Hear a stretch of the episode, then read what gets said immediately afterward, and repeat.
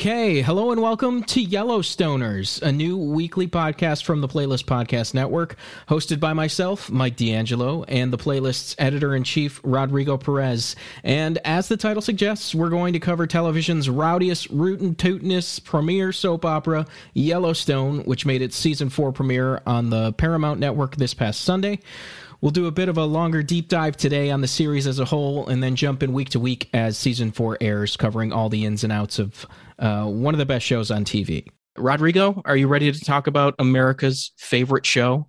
Yeah, right. I mean, um, a, a, bit of a late discovery for me, but obviously, uh, apparently the highest rated show on on television and cable, uh, and surpassing uh, The Walking Dead in 2020 even 2018 i think it went all the way back to when it was like it, hitting its stride so that's that's huge numbers especially yeah. for a network that people are half the people are just like what what network is this?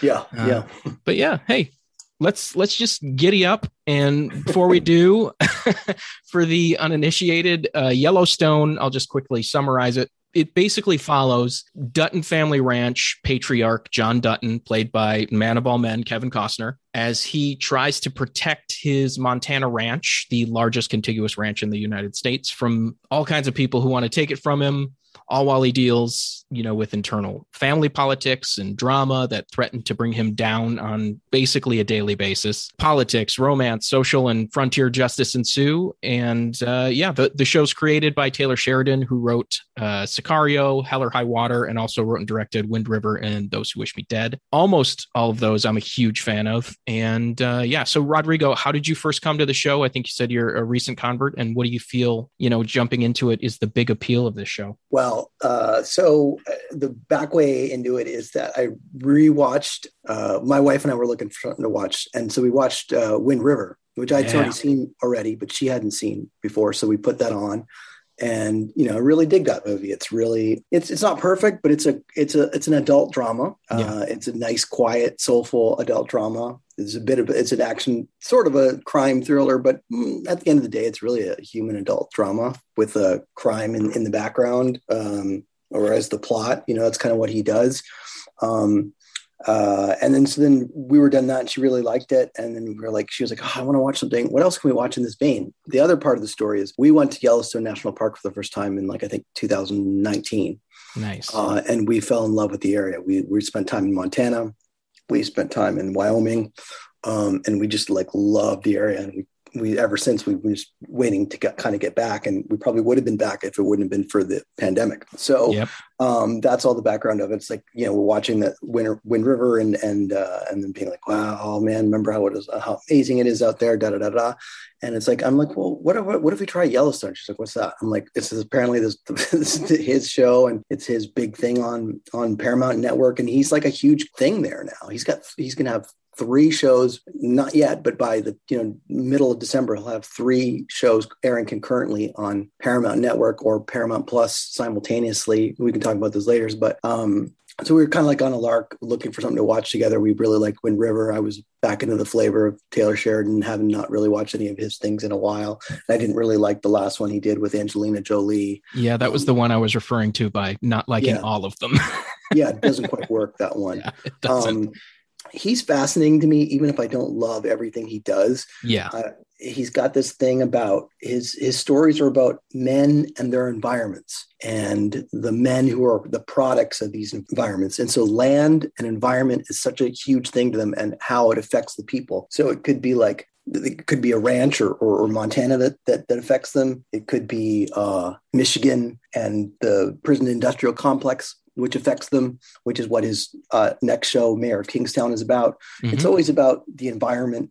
It's usually a harsh one. It's usually a cruel one. And and Wind River kind of like um, sums it up kind of well. It's kind of like a cruel environment, cruel humanity. That's kind of the thing he does, and I find that really interesting. It doesn't always work, but it, it, it uh, I, I, think most of the, most of the films so far have been really good. Um, and and so then you know Yellowstone is is pretty much that, and that was the draw. But it's also like as soon as I watched it, I was like, oh, this is like The Godfather, but set in Montana on a yes. ranch. Yeah, and, and, then I was like, oh, cool. It's almost like a modern day version of the mafia and, and how they would operate, but operate in this setting and the rules of their uh, uh, of their engagement with their environment, which is like you know ranches and land and is a thing, and it's also like you know the socio political economic environment that that affects the whole narrative and plot and the people. So I, I just find it kind of really fascinating, you know, even even if the show is sometimes a little too soap opera-ish and a mm-hmm. little uh, cheesy at times. But as I was telling someone who was like, because it's, it's funny, you tell people about the show and you're like yellowstone? Seriously? Yeah that and, is the reaction you get 50% of the time. Yeah or, or, or more. And yeah. being that i'm on the east coast it's like 90% of the time. Yeah. Um and now the people like like everyone's like uh, literally have just basically heard nothing but like i love that you have become of all people have become uh, uh, you know, a Yellowstone Hive member or whatever, or, or a Yellowstoner, I guess is, is how we'll, we'll right. say it since that's our podcast name. But uh, yeah, I'm like really hooked. I think it's really addictive, even when it's a little bit dumb. And uh, it's also a little bit of Game of Thrones because it's kind of like mm-hmm. a lot of different factions trying to stay on the throne. The difference is rather than, you know, five or six different parties trying to, you know, get on the Iron Throne, the main character is already on the throne, but he's just trying to hold it, and he's besieged every day mm-hmm. uh, by some sort of forces, whether it's the Native American reservation, whether it's you know uh, the Fortune 500 companies that want his com- that want his land, mm-hmm. whether it's the government that wants his land or wants to repatriate his land. Like there's always just all this stuff, and so and there's even a little bit of the idea of like I almost call it a cross between Game of Thrones, Godfather in Montana, and a little bit of Breaking Bad in the idea ideas of family and crime and how the two sort of ruin one another and how the, the, the moral lines you have to cross um, uh, when you're trying to negotiate and navigate those two things, like trying to have a family and being bending the rules or, or, or breaking the rules or whatever it is that they do on the show, and it depends on the, the situation. And it's just like it's for me, like, and, to sum it up, like someone said to me, like, what what do you like about that? I'm like, it scratches the adult drama uh, itch that I always have, and that's been missing in theaters because all that stuff migrated to where television. Yep. So you know, as streaming becomes more and more important, you know, if the if if the environment of filmmaking hadn't changed, this guy would still be making films. But everybody wants a streaming show. Everybody wants to get their streaming show going. And he pitched this, and they were like, "Hell yeah!" And then they greenlit two more shows. So this guy is probably wants to be a filmmaker first and foremost, but everyone's migrating to TV because that's where all the adult stories are. And they've basically given him carte blanche to do whatever the hell he wants on television. And he's basically making three different, pretty solid so far adult dramas. So I'm in. Yeah, he's he's always been very clearly talented. Like uh, ever since he got on my radar as a writer, probably Sicario is where I first really understood that because I knew I'd seen him before because he always mm-hmm. shows up in his projects. I'm like, oh, that guy. And then you realize he's writing, you know, Sicario, he's writing Hell or High Water and then Wind River. And then th- that's where he kind of built up his cachet for me. And you're just like, okay, this guy's got chops. He knows yeah, how to write mean, a compelling Rivers drama. the first one that he directs. Right, exactly. And he, you know, he he got nominated for an Academy Award for writing Hell or High Water. Obviously, Sicario was a big deal, and yeah. he actually directed a movie in 2011, four years before Sicario, called The vile that I've never seen. Me either. And uh, not that many people know about. And um, Wikipedia says Sheridan does not consider this his directorial debut, which is basically he's disowning kind it. Disavows it or something. But well, maybe I won't go digging for it then. I'm I'm curious. I may do it. It's yeah. it's uh, no one I uh, I recognize in terms of the cast. Vile 2011. But anyhow, yeah. So you were yeah, talking about how it's compared a lot to The Godfather. There's also one other thing that it's really kind of compared to in at least when I'm describing it to people, mm-hmm. just for shorthand, I'll just mm-hmm. say it's a primetime Western soap opera version of Succession because oh, yeah. uh, instead totally. of totally. you know New York, it's in Montana. There's a cantankerous kind of patriarch right. that plays mind games with his family and yeah that. actually that's probably the better analogy these days especially since everyone watches succession. Succession right. is a big thing. I don't watch succession. Oh man it's a great show. You should probably get on that. I, it's really I, good. just, uh, philosophically uh, very quickly i have sort of an objection to showing more rich white sociopaths in new york um, after Trump. You know, um, yeah.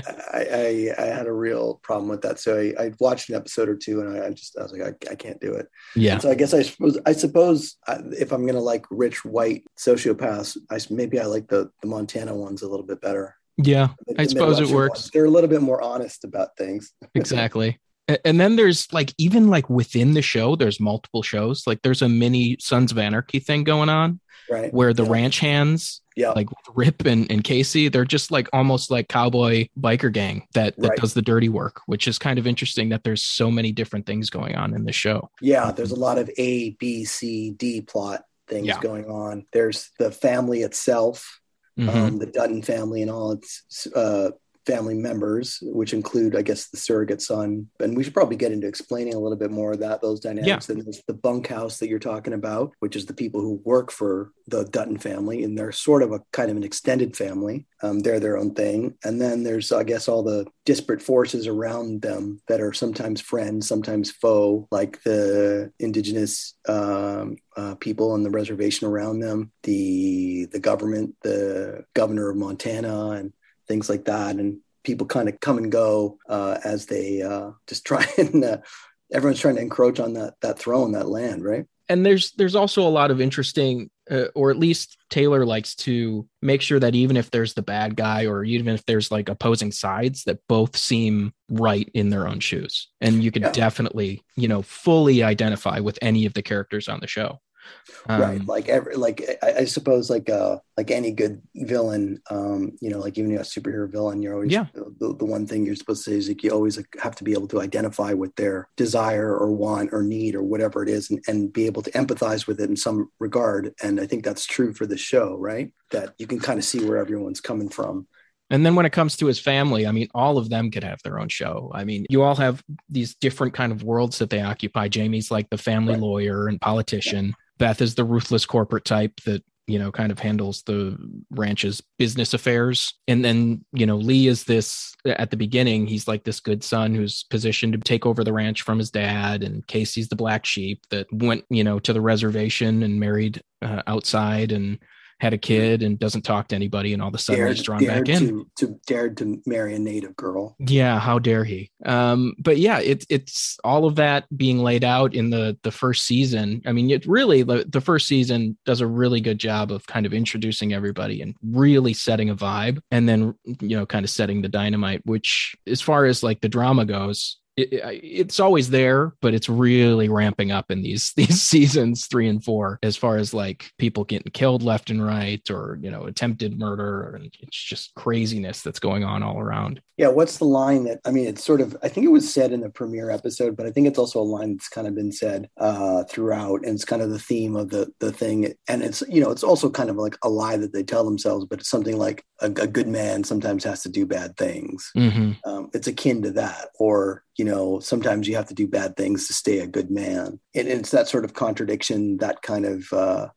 sort of strange morality that that, that these the level these people that, who think they you know that they that and on one level they think they are good people but they're doing some pretty horrible heinous things. But I, I guess they they believe it's justified. But I suppose that's the morality of everybody on the show even the bad guys anybody they all think they're they're justified right Yeah, it's kind of the path that Breaking Bad set all dramas on, where you're pushing the line of where you'll identify with the main characters. right uh, like anti-heroes in a way But- Exactly. but I suppose you're right in that it's it's very succession like in except in Montana but I, I believe it's pre-succession isn't it I think they're are they both in season four right now? Well, Succession season three, isn't it?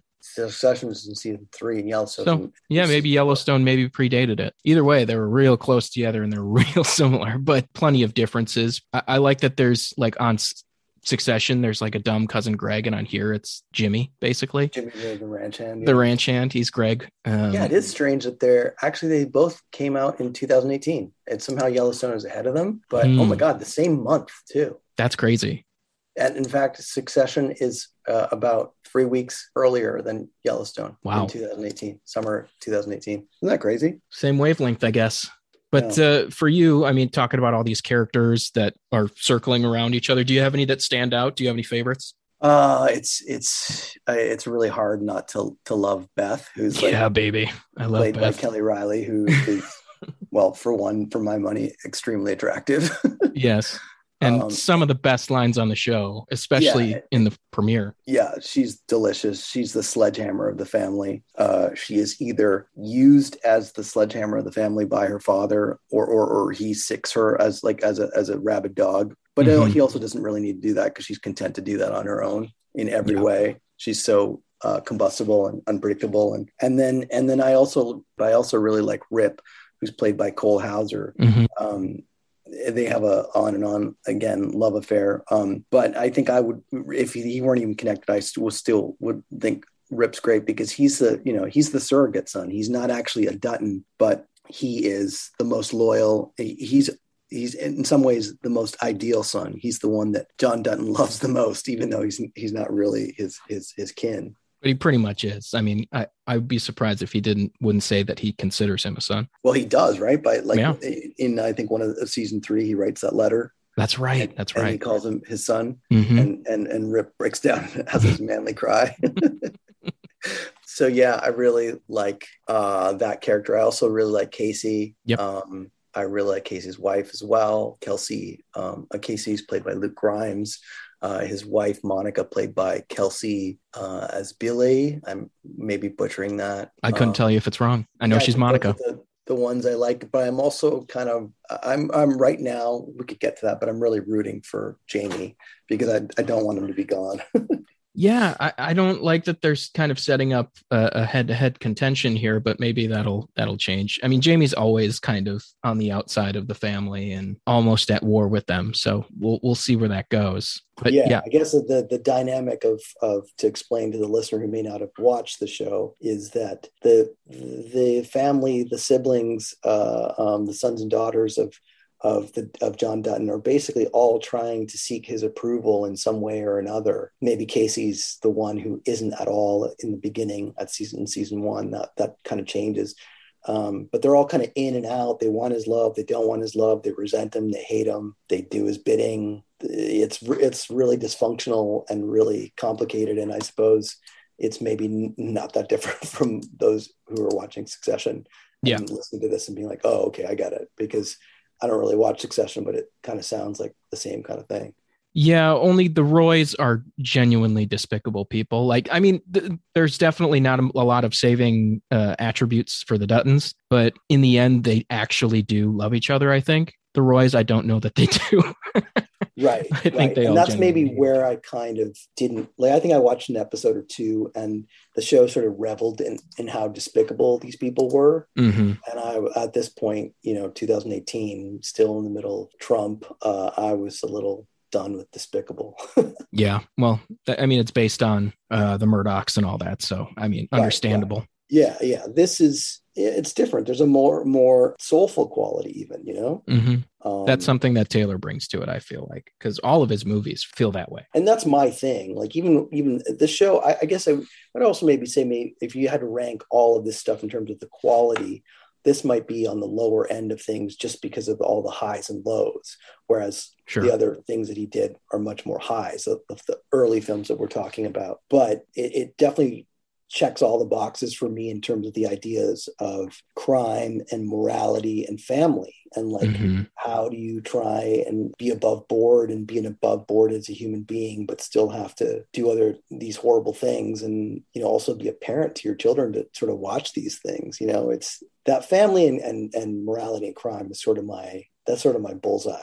Oh yeah. so in that regard the show really does it for me Yeah, I, I mean, out of all of his things, it probably the themes and the messaging probably take a backseat to the drama more than any of the other ones. Mhm. But it's very, very entertaining in the way it does it. So yeah that's the other part of it it's uh soap opera-ish Yeah. but entertaining mhm. um I'm, I'm curious as to as what other people might think about it. It might be maybe too like there's definitely I think a few moments in I think season one when some pretty ridiculous shit happened where my wife and I looked at each other and were like, what the fuck? Like, are we gonna stick with this?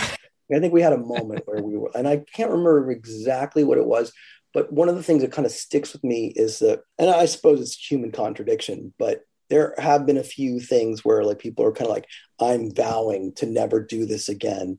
And then like, like, uh, like, you know, Kayce and his family, his, his wife, Monica, who's, who's native Indian at one point, it seemed like the, the messaging for their side or their narrative of their story was going to be like, we need to get away as far away from this family as we can because they're going to pollute our, our boy, our son morally. And he's going to be witness to all these horrible things. So we have to get out of here. And it seemed like they were very much on board with that. And then the thread of that just seemed to kind of disappear. So it's that kind of thing that kind of was like, what? You, you get know? shot out enough, I guess maybe that you forget about that. I'm yeah, maybe, maybe. I mean, the, the other thing is, you know, the way you one could argue that like crazy traumatic situations will change your you know your sort of phil- philosophical view on life and maybe your philosophical view on life was like look these uh, this family is just no good for our family. But when you're in close to near death situations like some of these people have maybe that's the argument that like that, that's why some of these things change I was going to say, let's go over the best and worst parts, but I feel like we're covering that pretty well. I mean, is there anything you'd want to add in, in the best list? Well, I'm curious to what, what you think might be like the worst parts of it. And then maybe we can circle back to what we think are the best. I mean, the worst parts of it for me were, like I was saying, it prioritizes drama over messaging usually. That's, that's kind of like the number one sin of it, but it's, like I said, it's so entertaining in the way that it's the the characters are written and the drama is constructed. You know it's just a fun watch. Even if it's like super dark it's really really entertaining. And this season really takes off with a bullet. Oh for um, sure. For sure it's just nuts. I, I think one of the things that that you and you're listening to you reminds me of some of the things that I don't like about it is that it feels like it always has to have five or six things going on at once. Yes. And in doing so, it's a little bit of like like spinning plates, like you know the guy who's like spinning them and moves to the next one and moves them, and make sure that there's six always or six or seven of them always moving up. So I feel like sometimes they contrive things for plate six or plate seven that just don't have to be spinning at the moment. But sometimes sometimes it just feels like there's too much going on and feel and sometimes it feels like there's a few storylines that end up the the jump start or impetus for those things gets a little contrived into sort of like well we need something going on for a little bit of drama for kayce or you know I, you could even argue with the beginning of this season that this season um, we're getting into season four the premiere which was a two hour premiere which is basically two back-to-back episodes and I, you could argue that the surrogate son for beth and, and kelly reilly and is, is sort of a contrivance sort of like okay what's going to be be her story. I suppose it does connect to to season three and one of the big revelations there about her character. Sometimes it does feel like they just that's a little bit of the machinations of television that sometimes can be frustrating. Is that you you got to create a, a new drama. Here's one, for example, like so in the bunkhouse there is Ryan Bingham, who yep. plays Walker. Ryan Bingham is uh, also a musician. He did the music for Crazy Heart. Remember oh, Crazy okay, Heart sure. With um, Scott Cooper directed it, and mm-hmm. Jeff Bridges starred in it. He did the music for that. That That's was right. his breakout thing into, into Hollywood. Ryan Bingham did uh, basically music before that, but uh, he also acts. So he, I think he had a small role in that movie. Uh, so he's a, he's a part of it, and he's basically started dating a girl in the bunkhouse that was sort of with that older dude. What's that older Lloyd, dude's name? Yeah, Lloyd. Right. So he sort of just took over Lloyd's girl last season, and there was kind of nothing done about it. And you know, five or six episodes go by and you're like, oh, I guess this isn't a problem. But then in this two part uh, premiere, Lloyd kind of gives them a look at one point, uh-huh. kind of bitter look at the two of them canoodling. And, and like, it's almost kind of like, oh, now you're going to deal with this? Not back when it happened, but like now because you've got a rest or a beat and you need to like float something back up as a drama. You know what I, mean? I don't know. I, I, feel like that makes it all the more real because sometimes people don't deal with their shit until it's like a, a, year or two down the road, and then things blow up, and uh, it's even worse than it would have been if they just dealt with it up front. So I, I kind of interesting. am okay with that. Right, but like, so there's the excuse that you just gave, which I believe is is a very honest one. But do you feel that? Mm. And if you do, like you're you're legitimately like, okay, then it's not really an excuse. It's just it's just life, right? But yeah. I think my issue is that like we can always give reasons for them, but I don't necessarily feel them in uh, uh, genuine ways in the show. Always, not always. Not like that's not to say every time because I think that would be a road too much that I couldn't uh, handle after a while. I understand the reasons, like like the way you explained it to me, but I don't feel it in a way that I emotionally mm-hmm. Mm-hmm. Well, I just never felt that Lloyd had any chance there. you know what I mean? He definitely right. had a lot of desire and and stuff like that, or maybe he was just being protective. I don't know what it was, but the the character of Walker himself is kind of a uh, the type to to poke the bear as much as possible. So it kind of rang true for me. Fair enough. And in terms of I don't know the best, I think it's just the the family dynamics and the stuff that feels very real, and that the idea yes. of like very uh, genuine feeling uh, emotional betrayals juxtaposed next to very uh, emotionally genuinely real loyalties you mm-hmm. know yeah it's and, like high shakespearean drama yeah and the and the tensions that happen between the push and pull of love and resent mm-hmm. which is you know a lot of the stuff that happens throughout all these characters but there's like a good like i don't know like the main cast is what probably about 15 people or something like that? Yeah there's like a good amount of people. And there's like maybe one episode won't deal with them all and it'll be spread across two or three episodes but like you might get like six or seven subplots over the course of two like maybe the season sets up like a something like that yeah. Do you want to talk about the the season four premiere or or where we left yeah. off last season? Yeah. Why why don't you tee up what happened last season and then we'll we'll move into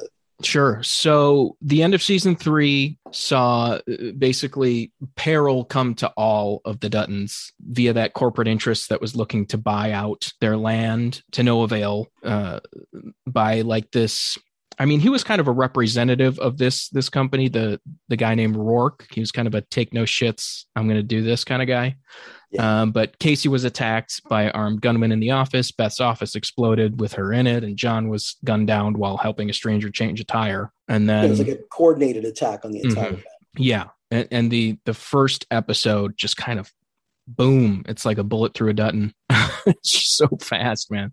It's just like tate gets his first kill kayce gets shot beth gets exploded and walks out and smokes a cigarette which i loved. People get hung john's flown to a hospital and this is all like I, I checked it was nine minutes in and that had all happened already. I was just like this is crazy man. That opening if you want to talk about the best of what this show can be Mm-hmm. That open like because they do this long opening and then they get to the credits. Was it nine minutes and then the credits started? Something like that. I believe so. It felt like 30 minutes to me. But that opening was it was also like we have not seen Michael Mann on screen in uh, uh, a few years. It's like that scratched that itch for me, man. It was like mm-hmm. It was almost like Michael Mann went to Montana and shot, you know, this thrilling opening of the aftermath of what happened to this family and this like you know five alarm emergency of trying to get uh, revenge and, and, chase down the guys who, who, who did this stuff you know mm-hmm.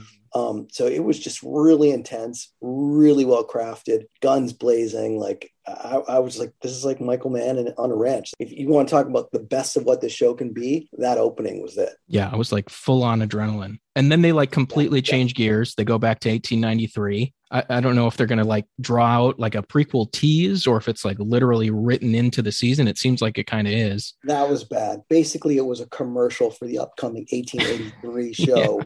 Which is a prequel to Yellowstone that basically deals with the grandparents or great grandparents of the Duttons. And that was dumb, I thought. I was just like, look, you can just play the trailer during the commercials. Everybody's watching this on cable. You don't need to like, st- I mean, if it would have worked thematically, but I was like, unnecessary. I think it's going to be throughout the season. It seems like they're tying that whole story in to to this season. So we'll see I mean, technically that was 1893 and the, the series is 1883. So this. Oh, really? It's kind of like, uh, yeah, this character's coming, but you're going to see a different version I didn't, rec- I didn't realize it was 10 years later. Yeah. So That's we'll see. Yeah. That's we'll see how that ties in. But yeah, I mean, it was essentially like a five minute commercial for. And then the, the time jump two months later is yeah, where we then, wake up. Then, it, then, the, the tone of the show changed because it's in recovery mode. Mm-hmm. Um, yeah, that first episode, Beth's lines outside the hospital with that kid are just like amazing. I'm the rock therapists break themselves against. I'm pretty sure I had to stop it for a minute there just to kind yeah, of. Yeah, she's got, I mean, that's the other thing. There's some killer, funny lines on the show of like that kind of like gritty, rugged, salt of the earth kind of wit and wisdom. Um, mm-hmm. I'm a kind of a sucker for some of that stuff. I think it's it's pretty good, and, and she's just got like so many fucking bon mots, man. She, the shit that she delivers and comes out of her mouth, like they're just basically meant to make your jaw fall on the floor, and most of the time it works. yeah, what's killing your family? The 21st century, right? Yeah, that's a, that's also, I mean, a great line, but it's mm-hmm. also thematically what. Oh yeah, that's accurate. Mm-hmm. Yeah, it's it's it's that's what I like about the writing too is that it's a it's a funny line, it's a good quip, but it's also thematically what the show is essentially about because the show's about progress essentially and Mhm. the fight against progress. And in the the second episode, it's I'm uh, one I love. Before we get to that part, I love that Kevin Costner just gets home, fires his nurse, and just goes on like nothing ever happened. just like I'm going to be moving or I'm going to be dead, and that's it. Yeah, I just think that's spot on for John. yeah, there's this whole kind of like tough guy kind of wisdom about that. Like no one's ever recovered in a bed. All all anyone's ever done in, in a hospital bed is died in it, and so it's like it's a mix of both funny and hu- humorous, and also kind of feels kind of true in a way. You know, yeah. I mean, obviously these people are, are are not superhuman and they heal faster than normal people do, but that's television for you, I suppose. I mean, that's the other element I suppose about it is also it follows into the soap opera qualities, but it's a little melodramatic, right? Like oh yes. or Yeah. very melodramatic, depending on how you you want to push it. But I I also I don't think melodrama has to be a, a dirty word. It can be done really well. How do you feel about him putting quote unquote all his horses into the horse business uh, right. moving That's a- forward? I guess a new subplot of this season where he hires a guy who happens to be Taylor Sheridan. yeah, who has some great lines as well in this second Yes. Yes. And Taylor Sheridan's been a character on this, but he's been kind of a satellite. So Yeah, he's there when they need horses. Yeah, yeah. He has got nothing to do with main plot. He's barely there. I, I didn't even really understand what that is, that these are hiring him to go win horse. Yeah, he's. go- It looks like he's going to do horse shows and racing and and uh, all Right. And kinds then of he's things. just gonna he's hired that guy to buy up more horses and get into the horse business and win a bunch of tournaments of this and that and and make the Dutton Ranch a lot of money, but as Kayce says, like you know, we can't even afford this. It's you need you need a couple million dollars to get it started to get some of these winning horses. But uh, I think John says something like we have no choice or something. But yeah, I mean, I, I suppose what do I think of that? Fine, I guess that doesn't seem all that interesting to me, but yeah, that's my problem. I is I don't really suppose- care about the the horse business. Hopefully, it doesn't get in the weeds with that. yeah, but the probably the reason they're bringing it up is something's going to happen that Oh yeah, it's going to go wrong, right? I mean, Oh, that's yeah. the whole point of all these things. It's like they create some sort of plan, whether it is to make money or uh, hold under their empire or um, extend the reach of their empire, and then something goes wrong, or there's some sort of conflict to impede that. And, what's it's interesting. It's like in good TV writing. And this kind of TV writing is it like there's the long game, like there's the one that happens across an entire season, there's smaller ones. Um, there's ones that last like two or three episodes. If you could show it like kind of like linearly on a on a writer's room, it would be pretty interesting to look at, I think, because you'd see a lot of ones that like extend all the way through from the beginning of a season to an end, and then some that continue to go across several seasons, some that just go across a couple episodes. It's interesting. They're, they Yeah. definitely juggle a lot of stuff, probably to their to their benefit and to their detriment. yeah. It's definitely uh, whatever's working kind of drama show. There there is something that you kind of talked about before with Beth getting a kid Yeah. with Rip. Didn't know I wanted to see it, but I kind of at first I was like, "Oh, great, this kid's going to be a a bunch of drama for the family and it's going to go bad." And it's kind of interesting to see Beth and Rip, basically the two worst parents on the planet Earth, be parents and how just angry Cole Hauser is as Rip just in this situation. It's just so over the top and ridiculous how ill equipped he is to be a, a father, especially for someone who's so much like him. Probably that's why. Yeah, yeah. It's like it's he just comes at it with like massive resent, right? Like he's just like Mhm. so angry about the idea. And uh yeah, I don't know how I feel about it either. And this kid is kind of like a uh, wet blanket, kind of like milksop little kid.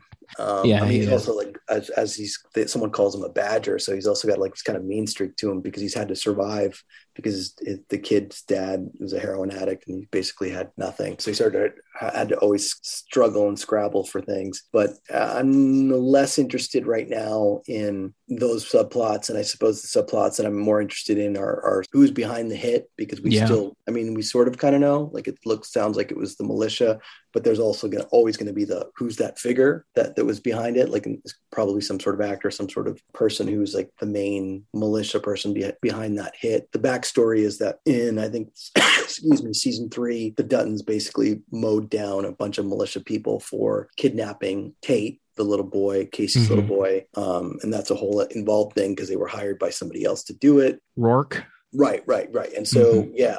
Also, speaking of good, man, death. I don't even want to spoil it, but, but what a death scene! it, was, it was really amazing. It was really, uh, and again, the, the kind of the layer too, because really funny, really amazing, really like, oh my god, and also kind of just like, oh yeah, he would totally get away with that because you know, again, I don't want to spoil it, but it's like it was something in nature essentially killed him, and it's like, yeah, if they found his body, they would have been well, this thing killed him and nothing else, right? Not not only clever um, and funny, but but like a clever way to get rid of him. Extremely on brand for Rip. Yeah, I, I'm definitely interested in seeing who was behind it. I don't think it was Jamie at all. I think that would be a step too far if it was. Yeah, and I think they've already kind of come to that conclusion, right? Yeah. Like if you remember the um, conversation that Kayce has with his dad, it's, you know, they basically, it sounds like they've already come to that conclusion that while, you know, this season's definitely going to be about, I suppose that's been Jamie's arc the entire time about identity and who, who he really is. And because um, I don't know if it's that big of a spoiler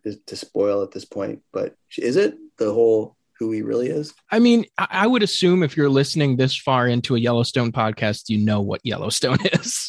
right. Or you've been, I'm hoping to turn people, man. Yeah. I, like I'm, yeah. So, so he's, you know, spoiler, he's, he's adopted, um, mm-hmm. which he found out in season three and the, the, the arc for him in season four is is trying to like carve out his own identity, figure out who he is because he kind of doesn't know who he stands now. He's like he doesn't he thinks his life was one big lie, and then he's been used by his father, so he's left the family. So yeah, no, I don't. I it, I think they've said it, and I think I'm positive it's not him, but I'm yeah. still intrigued to where that goes. And then there's um oh there is one more subplot that we haven't seen yet because um Piper Barabo has been oh Piper Perabo yeah Perabo, thank you. Um, she's hired. Uh, she's on as, as, a as a recurring guest this season as like a, an animal rights activist, and uh, we haven't even seen her in the first two episodes. She's appears pops up in, in season three, and apparently some of the stuff that they do is like affects the ranch because of the way the treatment of the animals. So that's going to be a subplot, and she's going to be a thorn in their side. And um, Jacki Weaver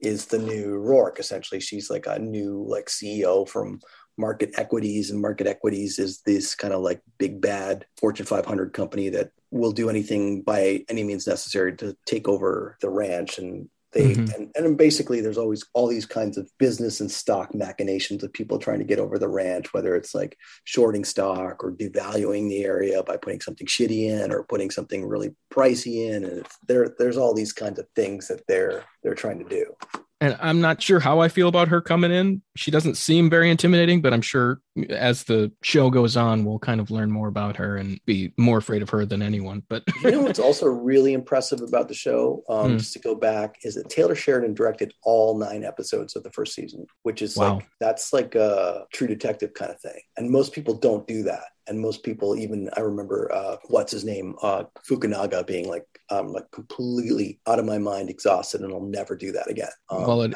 has he directed any since? Well actually he did but it was a lot shorter. He did maniac the series but i think it was like five or six episodes. Okay.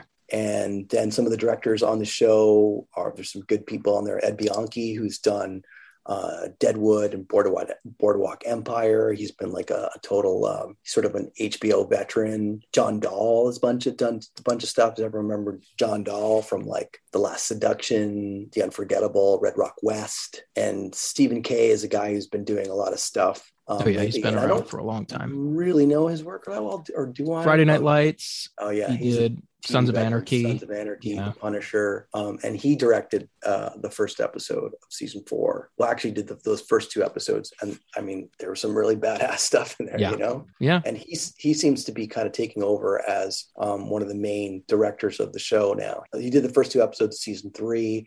The last two episodes, those are always kind of known as the most important, and it looks like they're setting them up to do that again. He did the first two, and he's probably going to do the last two. But I'm I'm impressed that that Sheridan directed all of season one. Like that's not easy to do, especially as someone who basically had only directed what two things before that. Yeah, it's pretty crazy. All right. Well, obviously, uh, Rodrigo and I will be watching season four as it continues, and we'll do uh, episode recaps as the season goes on.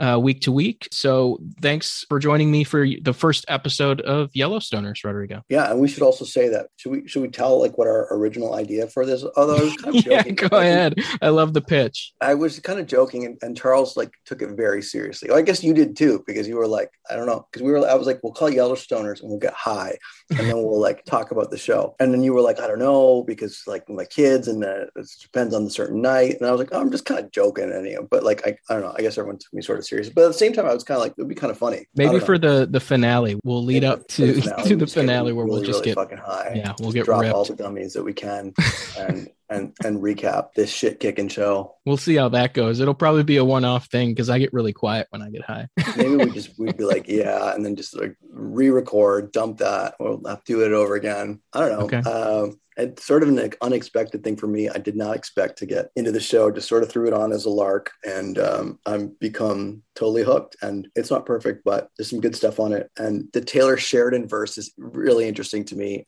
Well, until next time. Keep on Yellowstoning. Yeah.